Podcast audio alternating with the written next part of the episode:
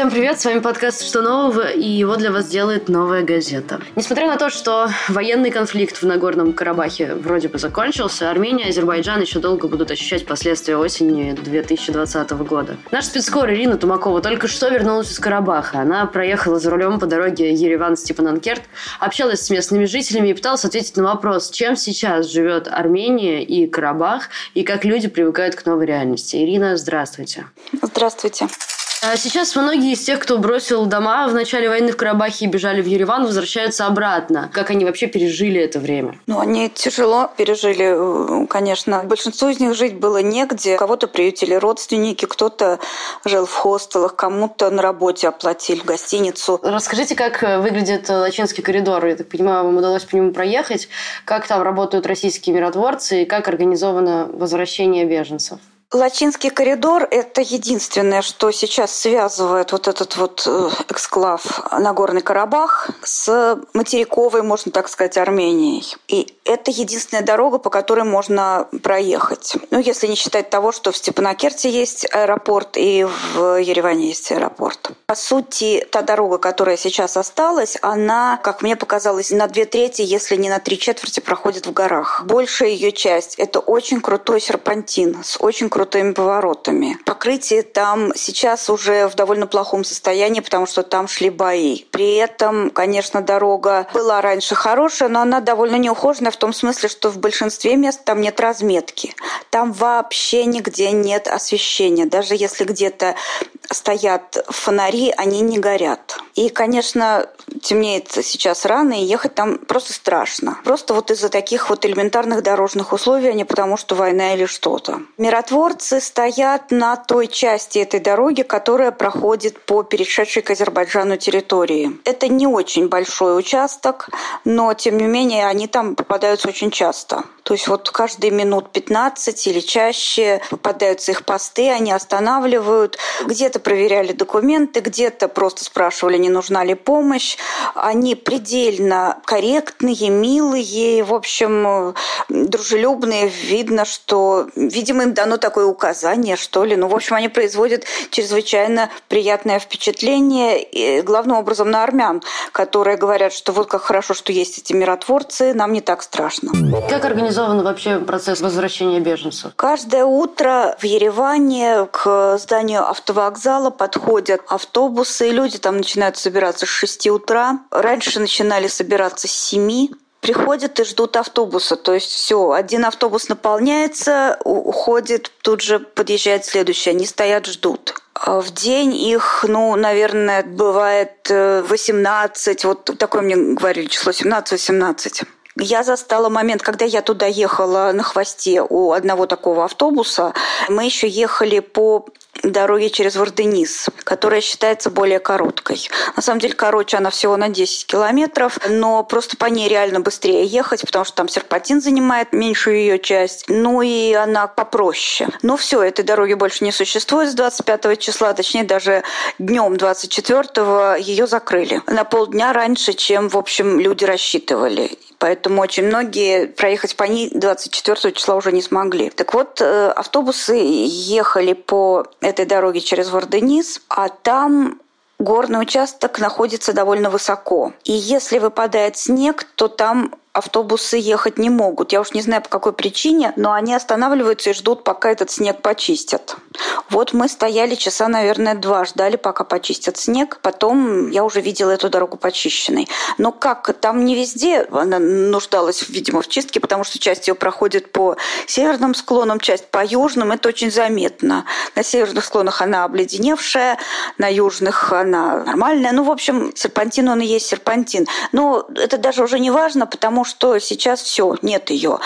Ее нет вместе с какими-то домами, которые там остались брошенные, с какими-то брошенными маленькими бизнесами по обочине. Там в какой-то момент начинались населенные пункты, и были какие-то кафе, рестораны, даже какие-то гостиницы попадались, э, шиномонтаж, который в Армении везде называется вулканизация. И они были брошены давно, и все туда уже владельцы, конечно, не вернутся, как не вернутся вернутся туда и владельцы домов. Но люди, видимо, ушли не все, потому что просто некуда уходить. Мне там попадались пастухи с отарами овец. Это было за два дня до закрытия. И видно было, что эти люди не ушли никуда. Ну, куда они денутся со своими овцами?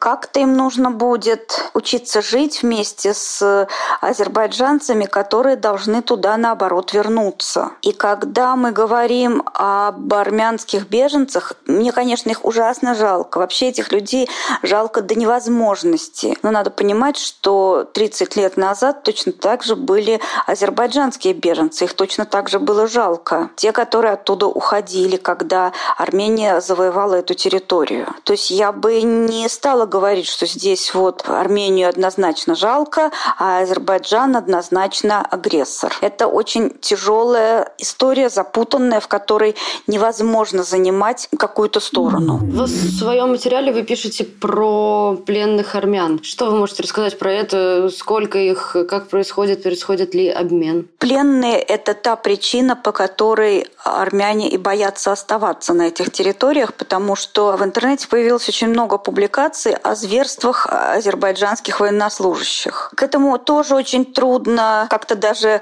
установить собственное отношение к этому трудно. Это настолько чудовищные ролики, что невозможно представить, что это правда. Но, к сожалению, вот как минимум три из них подтверждаются.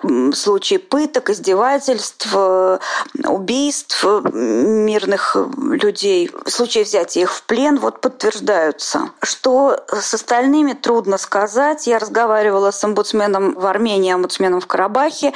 Оба утверждают, что они все это проверили. Как они это проверили, я не представляю. У них нет таких инструментов, как у Bellingcat, чтобы проверить. И они говорят, что пользовались только открытыми источниками. В общем, это нужно расследовать, расследовать и проверять, и проверять. Они оба обратились в комиссар ООН э, по делам беженцев куда-то еще. То есть, конечно, есть инстанции, которые должны это расследовать и проверять, потому что если это правда, то это преступление против человечности, как это называется. Всего сейчас, как мне сказал карабахский омбудсмен, им известно порядка 70 военнопленных, из которых большая часть это гражданские. Они о ком-то знают, где эти люди находятся, о ком-то ничего не известно, о ком-то удалось выяснить, что эти люди уже убиты. В общем, ситуация там тоже очень непонятная, потому что обмена пленными нет. За все это время удалось получить из Азербайджана одну 84-летнюю женщину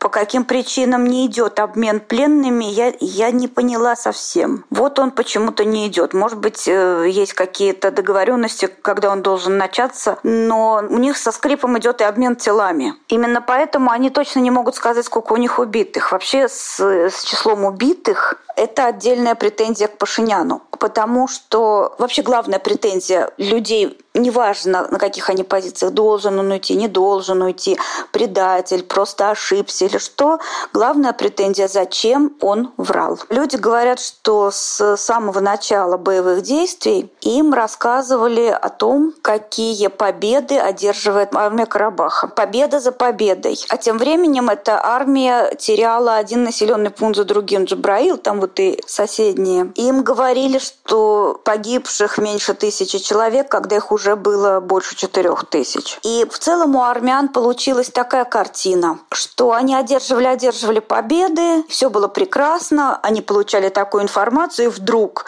после этой информации им сообщают, что они капитулировали. Это очень похоже на то, что я читала о Первой мировой войне, о поражении немцев. Только в этом сравнении, больше ни в чем. Только вот в истории с враньем. Но дело в том, что немецкая пропаганда во время Первой мировой войны тоже рассказывала о том, как они все побеждают и побеждают, побеждают и побеждают. И вдруг, как гром среди ясного неба, здрасте, мы проиграли. Вот вы спрашивали про реваншизм. Вот в такой ситуации настроение, что с этим надо что-то сделать, что мы проиграли несправедливо, справедливо. И надо теперь как-то брать реванш. вот такие настроения как-то особенно появляются. В первые недели после окончания конфликта были сильные волнения. Как можно оценить сейчас? Они нарастают или наоборот идут на спад? Вообще, какие шансы у Пашиняна усидеть на своем месте после всего этого? У Пашиняна это очень хорошие шансы усидеть на месте, потому что у него в парламенте большинство, там, по-моему, больше, чем у «Единой России» в нашей Думе, а решение это принимает парламент. Если там как-то разным фракциям не удастся договориться, то шансы усидеть у него прекрасные. Другое дело, что как к этому люди относятся. В Армении в этом смысле очень тяжело, потому что там как-то люди южные, эмоциональные, склонны выдавать желаемое за действительное. Это я говорю, чтобы не употреблять слово «врут». Поэтому, когда разговариваешь с представителями партии Пашиняна, то они рассказывают, что нет, народ по-прежнему за него, народ един как никогда, и у них поддержка 70%. Начинаешь задавать какие-то вопросы поглубже, ну хорошо, ну не 7, ну 40. На самом деле я не увидела вообще поддержки его. И это очень обидно, потому что какие-то вещи он успел сделать. Для двух с половиной лет успел. Но люди настроены так, что он проиграл, он должен уйти. Виноват, не виноват. Все прекрасно понимают, что виноваты, видимо, те, кто не вооружали армию до него предыдущие 20 лет. Но раз он проиграл, он должен уйти. При этом, если копаться в этой истории глубже, то у меня, например, ощущение, что у него и выхода-то другого не было, кроме как капитулировать. Многие люди это понимают. Да, говорят, у него другого выхода не было, но, но тогда не надо было ввязываться в эту войну. То есть есть и такие настроения, что раз он знал о таком плачевном состоянии армии, то надо было отступать с самого начала. В общем, так или иначе, мне попался только один человек, один, который сказал, что он все правильно сделал, он должен дальше остаться, он какой он молодец. Это такой один явно не ангажированный человек, не вовлеченный в эти события. Это таксист, э, с которым не я на эту тему разговорилась, а он со мной разговорился по пути из аэропорта. Кроме того, я видела митинг сторонников Пашиняна, который на меня произвел странное впечатление. То есть, с одной стороны, возникает такое ощущение, что люди, которые воевали, они на его стороне. Спасибо, что он обеспечил им мир и сохранил 25 тысяч жизней. 25 тысяч жизней – это люди, которые на момент капитуляции оказались в котле, как мне рассказывали. Вот за это его благодарят. Так вот эти военные, как бы они, у них такая позиция. У людей, которые не воевали, пороха не нюхали, позиция, что Пашинян должен уйти. Это такое впечатление производит вот этот вот митинг, потому что на нем собрались люди в камуфляже, они все такие бывалого вида, ну, в общем, как бы военные. Один даже показывал мне военный билет. Но я не могу отделаться от ощущения, вот, что что-то в этом митинге было не то, что-то в нем было такое нарочито декоративное. Хотя бы потому, что он в другом квартале, там, ну, в 10 минутах ходьбы, в это время был митинг противников Пашиняна. Там людей активно задерживали. Здесь тоже стояли машины, тоже что-то по-армянски полиция говорила в мегафон. Видимо, ну вот граждане не мешайте проходу граждан или что-то в этом духе. Но никого не задерживали. Но, а может, их не задерживали просто из уважения к тому, что это воевавшие люди. Это все очень трудно. Там очень сложный клубок, в котором мы не можем разобраться по еще одной причине. Дело в том, что нам 90, наверное, процентов армянского интернета недоступны элементарно из-за, даже не только из- из языка, а из-за письменности. Мы даже не можем ввести запрос, чтобы что-то найти. Это отдельный такой сложный поиск, которым, конечно, никто не будет озадачиваться. Кроме того, у них большая часть интернета – это видео и аудио, которые мы, конечно, не понимаем. Мы даже, наверное, большинство людей не поймут, на каком языке идет разговор, на армянском или на азербайджанском. Поэтому мы просто об Армении очень мало знаем. Это там начинаешь понимать. Мы вообще слишком мало знаем, чтобы что-то об этом судить. И вот проведя там две недели, я не могу сказать, что я сильно больше, ну, то есть я стала знать больше, чем на момент отъезда туда, но я не считаю, что я знаю больше настолько, чтобы делать какие-то выводы. Напоследок э, поговорим про отношения с Россией. Можно ли сказать, что от Пашиняна проведем такой мостик кинем вопросом, можно ли сказать, что Путин за него вступился, хотя считается, что отношения у них не очень. И в целом поговорим как-то про отношения к русским в Армении. Отношения к русским в Армении очень хорошие. То есть просто вот э, если смотреть с нашей колокольни так, что Россия Армении не помогла, то можно даже сказать незаслуженно хорошее. Но, опять же, когда начинаешь копаться в этом поглубже, разговаривать с людьми, там, прикидывать, что они говорят пересекающиеся, чтобы понять, кто врет, кто нет, очень с этим там сложно, то, может быть, и у России не было другого выхода, кроме как повести себя так. Но там был один интересный момент. В какой-то момент вдруг эти беспилотники пропали, которых бомбили. Раз и пропали. И мне говорили, что якобы это связано с тем, что Россия все-таки предоставила Армении там, или Карабаху, неважно, средства борьбы с беспилотниками. И почему не предоставила раньше? Ну, говорят, мол, когда Пашинян попросил, тогда и предоставила. Не знаю, сколько в этом правды, но вот есть такая версия. Потом Азербайджан что-то быстро там понял, что-то они подкрутили, перенастроили. Но это же все какие-то программные методы борьбы. И, в общем, эти борь... методы стали не работать, и небо снова перестало быть чистым. Ну вот был будто бы такой эпизод.